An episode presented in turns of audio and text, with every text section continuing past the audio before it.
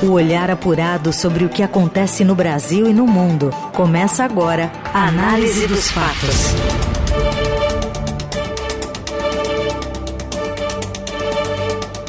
Olá, seja bem-vinda, bem-vindo. Começando aqui no meio do seu dia o Análise dos Fatos, atualizando tudo o que de mais importante acontece também neste feriado de 7 de setembro. Eu sou a Carolina Ercolin, fico contigo por mais esta edição no meio do feriado prolongado, muita movimentação nas estradas. A gente vai trazer para vocês os destaques deste 7 de setembro.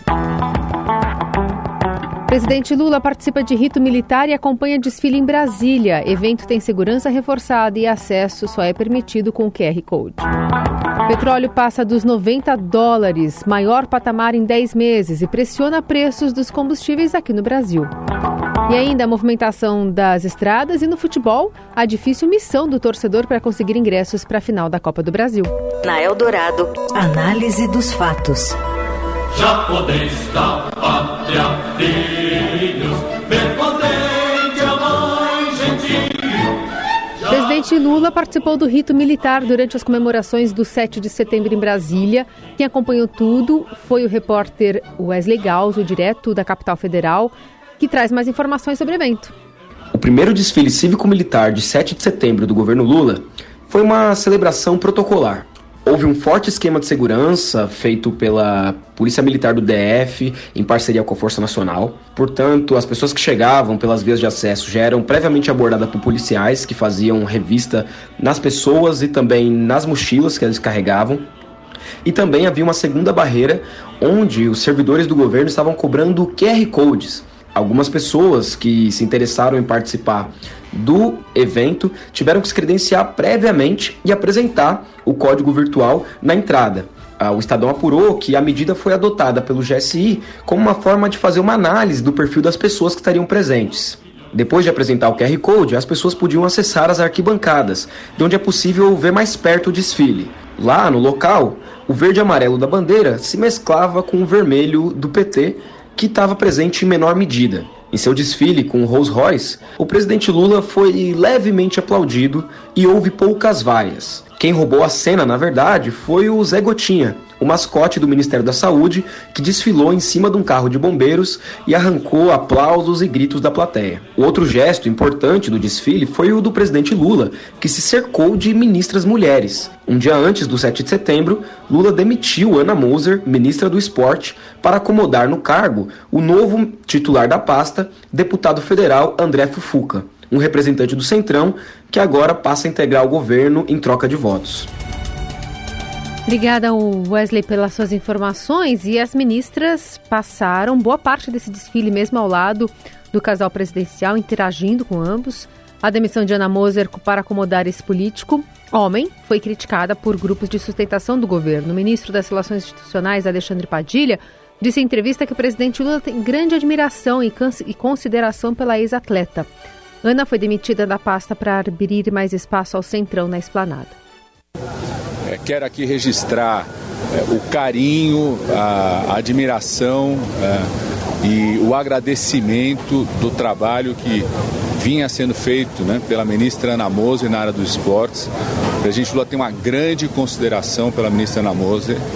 A ministra Ana Moser, nesse período, já plantou as sementes, iniciou a colher os frutos daqueles compromissos do presidente Lula com o esporte brasileiro na campanha eleitoral.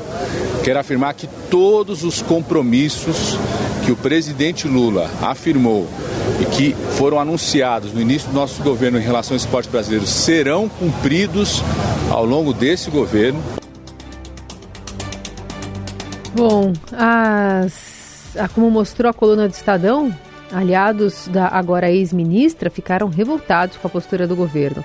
Em nota divulgada pela assessoria, a Ana diz que viu com tristeza e consternação a interrupção temporária de uma política pública de esporte inclusiva, democrática e igualitária no setor federal. Padilha ainda afirmou que a imagem pública do presidente com os novos ministros virá no momento adequado.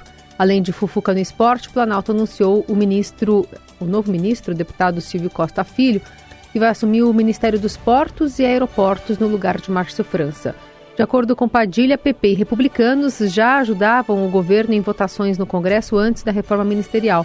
O ministro disse que é necessário valorizar a política e que criminalizar a atividade culminou nos ataques de 8 de janeiro.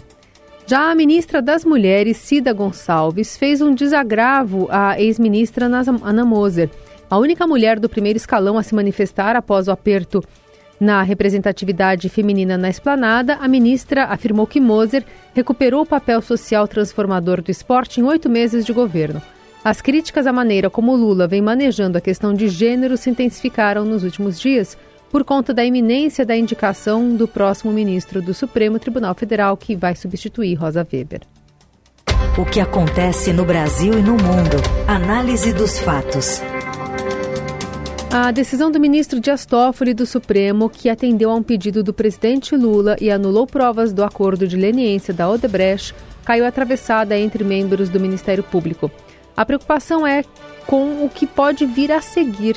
Toffoli determinou investigações sobre agentes públicos que podem ter agido fora dos canais oficiais para acelerar o acordo. A Advocacia Geral da União do Governo já anunciou que vai tomar providências. A Associação Nacional dos Procuradores da República disse que a análise sobre a Lava Jato precisa ser técnica para preservar as instituições da polarização política. A associação afirma ainda que a AGU e o Tribunal de Contas da União não têm atribuições para investigar membros do MP e do Judiciário no exercício de suas atividades. O acordo de leniência é uma delação premiada para empresas.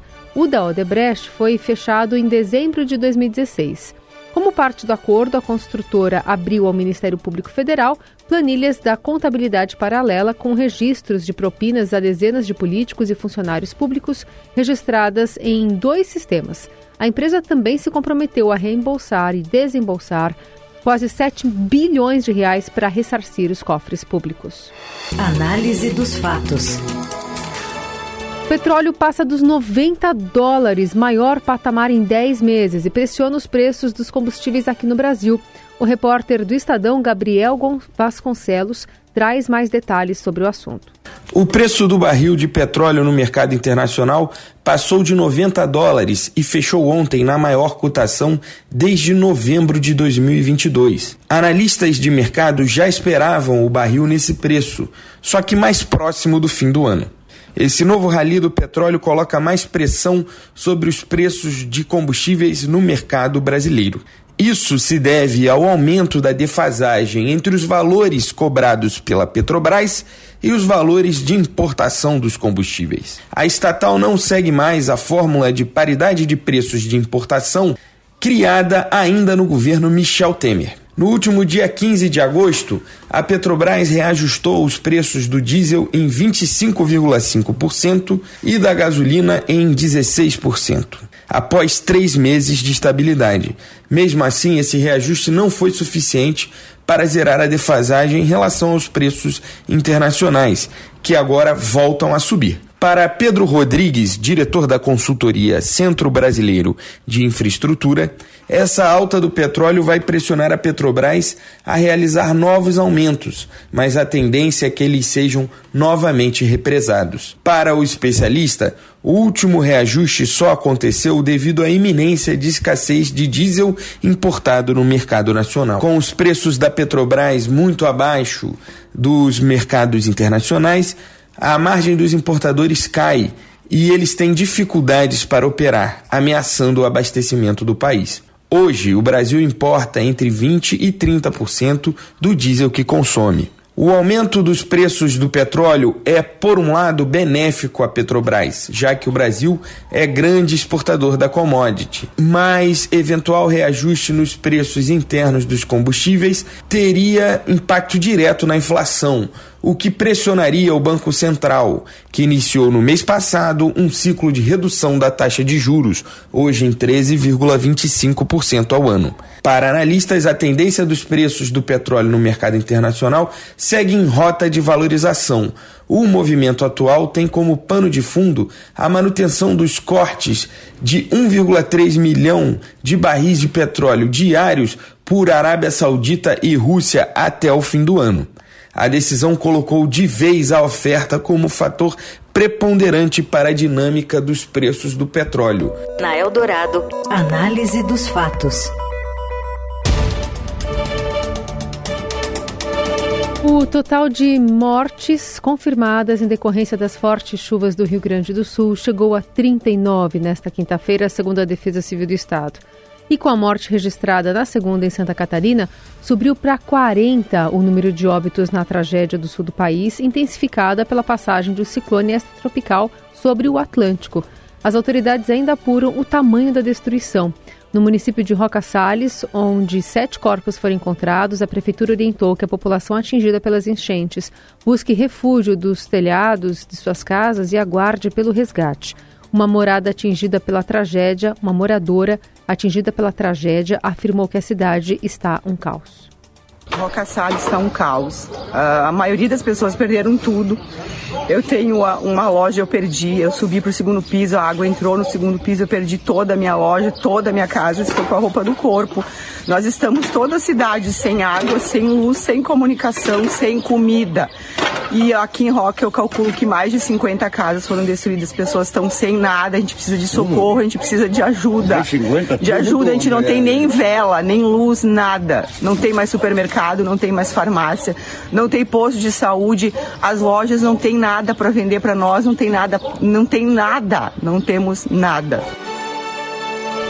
As equipes de resgate têm trabalhado para localizar sobreviventes e recuperar os corpos das vítimas desde o início das enchentes. O ministro do Desenvolvimento Regional do Brasil, Valdes Góes, diz que recursos não vão faltar para ajudar as regiões. Nós falamos ainda há pouco com o ministro Múcio, pedindo reforço de mais aeronaves, porque neste momento talvez seja o equipamento de maior necessidade em função do resgate que precisa ser feito. Então todos já sabemos que é desafiador o que aconteceu aqui no Rio Grande do Sul, o maior da história. Recursos não faltarão, tanto humano, material, financeiro, orçamentário, o que nós precisamos. Continuando o resgate, durante todo o dia de hoje, o governo federal aqui representado por mim e pelo ministro Paulo Pimenta, o governo do estado, em nome do governador Eduardo Leite, os prefeitos, a bancada, nós, ao mesmo tempo hoje que visitarmos, nós também vamos ter os momentos de diálogo onde nós vamos aprimorar toda essa rede. O que nós precisamos? Ter muito aguçado a governança, o planejamento, a utilização desses recursos. A preocupação nossa é ter tanto recurso, porque tem, além do público, tem muita gente se voluntariando para ajudar, mas se isso não tiver uma sinergia, uma coordenação, uma melhor utilização, tem pessoas hoje sendo necessárias ser resgatadas e às vezes demorar a chegar a aeronave, demorar a chegar uma lancha de resgate, demorar a chegar um socorro. A Defesa Civil contabiliza 70 municípios afetados, há cerca de 3 mil pessoas desalojadas, mais de 2 mil desabrigadas, muitas casas sofreram danos por causa da ventania, da chuva forte, da queda de granizo. Houve queda de energia em dezenas de cidades, além disso, ainda há muitos pontos de alagamentos e previsão, de nos próximos dias voltar a chover. Você ouve Análise dos Fatos. Voltamos com a Análise dos Fatos aqui pelo 107,3 FM. Você também ouve a gente via podcast. Falar um pouquinho das estradas. A gente tem ainda muita movimentação das pessoas que estavam ou estão aqui na capital paulista, na cidade. Está indo em direção especialmente ao litoral. Segundo a Ecovias, o sistema Anchieta Imigrantes tem uma operação 7x3, que são mais pistas direcionadas ao litoral, mas trânsito lento, são 23 quilômetros de congestionamento. Tráfego congestionado do 27 até o quilômetro 50 pelo alto fluxo de veículos. A concessionária também informa que Anchieta tem tráfego lento do 28 ao 31 e intenso do 36 ao 40. É um trânsito um pouco mais tranquilo, mas ainda assim está demorando essa viagem em direção à praia. A Cônego Domênico Rangoni, a peça Guaraguarujá, sentido litoral, também tem tráfego lento do 264 ao 248, também por conta do excesso de veículos. Nas demais estradas que servem à capital paulista, a saída da capital não tem nenhum tipo de registro.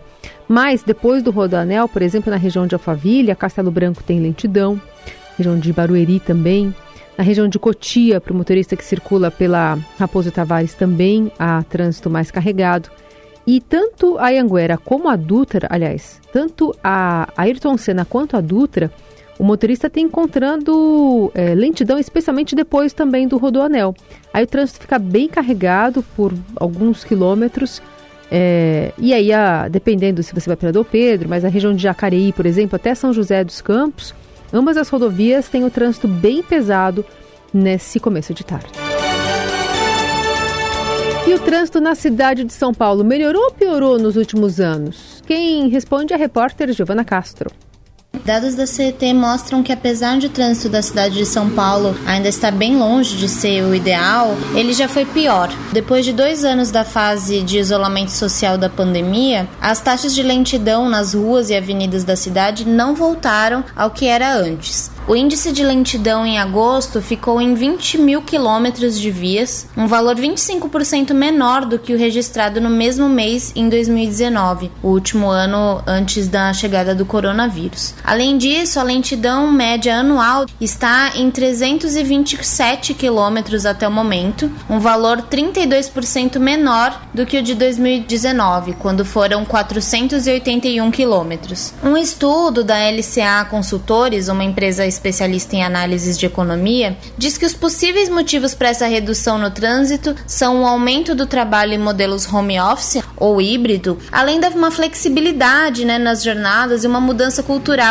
nas empresas, o que ajuda que as pessoas evitem horários de pico. Outro dado importante da pesquisa é que houve uma redução também no fluxo de passageiros em estações de metrô e em ônibus, especialmente no centro expandido. Houve uma queda de aproximadamente 40% de entradas de passageiros nas estações de metrô Palmeiras Barra Funda, na linha 1 vermelha, e na Consolação, na linha 2 verde. Já nos ônibus, a demanda atual corresponde a 76% do total de pessoas que eram transportadas no período pré-pandemia, segundo a SP Trans. Eu escutei algumas pessoas que relataram uma mudança significativa mesmo no padrão de transporte que elas tinham antes e depois da pandemia aqui em São Paulo. Além de elas estarem saindo menos de casa e evitando os horários de pico, como mostra um estudo, muitas dessas pessoas relataram que têm preferido transportes alternativos ao público por eles serem menos aglomerados e mais práticos. As pessoas estão preferindo não pegar o transporte lotado e também não fazer tantas baldeações, porque elas têm priorizado mais o tempo delas depois da pandemia. Nesse sentido, os carros de aplicativo e as bicicletas ganharam destaque e eles devem permanecer por bastante tempo depois da pandemia. Análise dos fatos. Felipe Massa pede indenização milionária por aquele título do GP de Singapura em 2008. Quem conta mais é o repórter Felipe Rosa. O piloto Felipe Massa contratou uma grande e badalada equipe de advogados, um Dream Team de especialistas, para tentar reconhecer o título do Mundial de Pilotos de Fórmula 1 de 2008. Ele contratou alguns como o britânico Nick DiMarco e Michele Bernasconi, que são advogados muito famosos no mundo do esportes, com ações na UEFA, na Premier League, o campeonato inglês, no mundo do automobilismo. Uma equipe que alcança 80 profissionais entre advogados e prestadores de serviço de inteligência comercial. São 6 escritórios espalhados pelo mundo. E tudo isso para enfrentar 2 entidades de peso, que é a própria Fórmula 1 e a Federação Internacional de Automobilismo, a FIA. O Felipe, além de buscar o reconhecimento desse título, ele também quer uma indenização. E segundo a nossa apuração, essa indenização poderia alcançar até 150 milhões de dólares, algo mais ou menos na casa de 741 milhões de reais. Tudo isso por causa daquela batida do piloto Nelsinho Piquet, também brasileiro, no GP de Singapura de 2008. Um ano depois daquele episódio, o Nelsinho admitiu que ele bateu o carro de forma proposital para beneficiar o Fernando Alonso, o espanhol que era o seu companheiro na equipe Renault na época, né? Bom, essa admissão ela não mudou nada, né? Porque aconteceu um ano depois e pelas regras da FIA, o campeonato depois de finalizado não pode ter os seus resultados alterados. O que aconteceu de novo então? É que em março desse ano, o Bernie Ecclestone, o grande líder da Fórmula 1 durante quase 40 anos, o chefão da categoria, ele admitiu que ainda em 2008 ele ficou sabendo que a batida era intencional. Ele ficou sabendo desse trambique comandado por Flávio Briatore. O que acontece então é que isso dá fundamento para o Felipe Massa entrar com uma ação na justiça para reaver o título e até a indenização, porque ele alega que deixou de ganhar muito dinheiro, né? O campeão mundial de Fórmula 1 ele tem um salário muito mais alto, patrocínio, e um apelo comercial muito maior, né? Então isso pode virar uma ação na justiça a partir de outubro, e a gente vai ver os desdobramentos nas próximas semanas. Uma das possibilidades mais realistas seria o Felipe Massa dividir o título de 2008 com o Hamilton. Se isso acontecer, será inédito na história da Fórmula 1. E a gente segue falando de esportes, agora com o Robson Morelli, mas de olho na venda de ingressos online para a decisão da Copa do Brasil entre São Paulo e Flamengo. Está causando dor de cabeça aos torcedores. Há muita reclamação de pessoas que não conseguem acessar o site para realizar a compra. Conta mais, Morelli. Olá, amigos. Hoje quero falar da decisão da Copa do Brasil, Flamengo e São Paulo, São Paulo e Flamengo, mais especificamente, para a venda de ingressos para o jogo no Morumbi. O da grande finalíssima, o segundo jogo, aberto hoje online para que as pessoas, para que os torcedores comprassem seus ingressos, mas há muita reclamação de gente, de torcedor São Paulino, que não consegue acessar o site. Isso é um problema antigo no modo de venda de ingressos de futebol em grandes partidas, porque quando o jogo é durante a temporada e não é uma final, não é uma semifinal, o problema não acontece. Mas quando o jogo é decisivo, o torcedor que quer comprar o seu ingresso e tem direito de fazer isso, porque paga a mensalidade dos vários planos que o clube oferece, não consegue comprar a sua entrada. É o que está acontecendo hoje, quinta-feira, a partir das 10 horas, quando o site que vende ingressos oficializou que começariam as vendas, muitos torcedores entram no site de categorias altas do programa de sócio-torcedor. Não conseguem comprar o ingresso para a decisão São Paulo e Flamengo, decisão que pode dar ao São Paulo seu primeiro título da Copa do Brasil. É um problema que o São Paulo ainda não se manifestou para resolver, é um problema encontrado por vários São Paulinos, como eu disse, e é um problema que geralmente acontece em grandes partidas. Há muita desconfiança de que pessoas que compram ingresso para revender no dia do jogo trabalham de alguma forma para brecar esse acesso do torcedor comum, para ter mais facilidade na compra dos ingressos, para depois revendê-los por preços muito acima do normal. Então há sempre uma desconfiança em relação a isso. O cambista consegue comprar os ingressos e o torcedor comum que carrega o time durante toda a temporada não consegue. Isso é um problema que o São Paulo e as pessoas que cuidam desse setor de venda de ingressos no São Paulo têm que resolver, tem que vir a público para se explicar, para dar uma satisfação para o seu torcedor. É isso, gente. Falei, um abraço a todos. Valeu. Valeu, Morelli. Valeu também a sua companhia nesse análise dos fatos, né, nesse feriadão. Desejamos para você um ótimo 7 de setembro. Amanhã estamos de volta com uma edição novinha em folha. E nesse podcast, né, que fica disponível para você e para você que ouviu aqui ao vivo, uma boa tarde. Análise dos fatos com trabalhos técnicos de Moacir Biasi, comando da mesa de som de Nelson Volter, produção, edição e coordenação de Adriele Farias, apresentação minha, Carolina Ercolin. Até amanhã.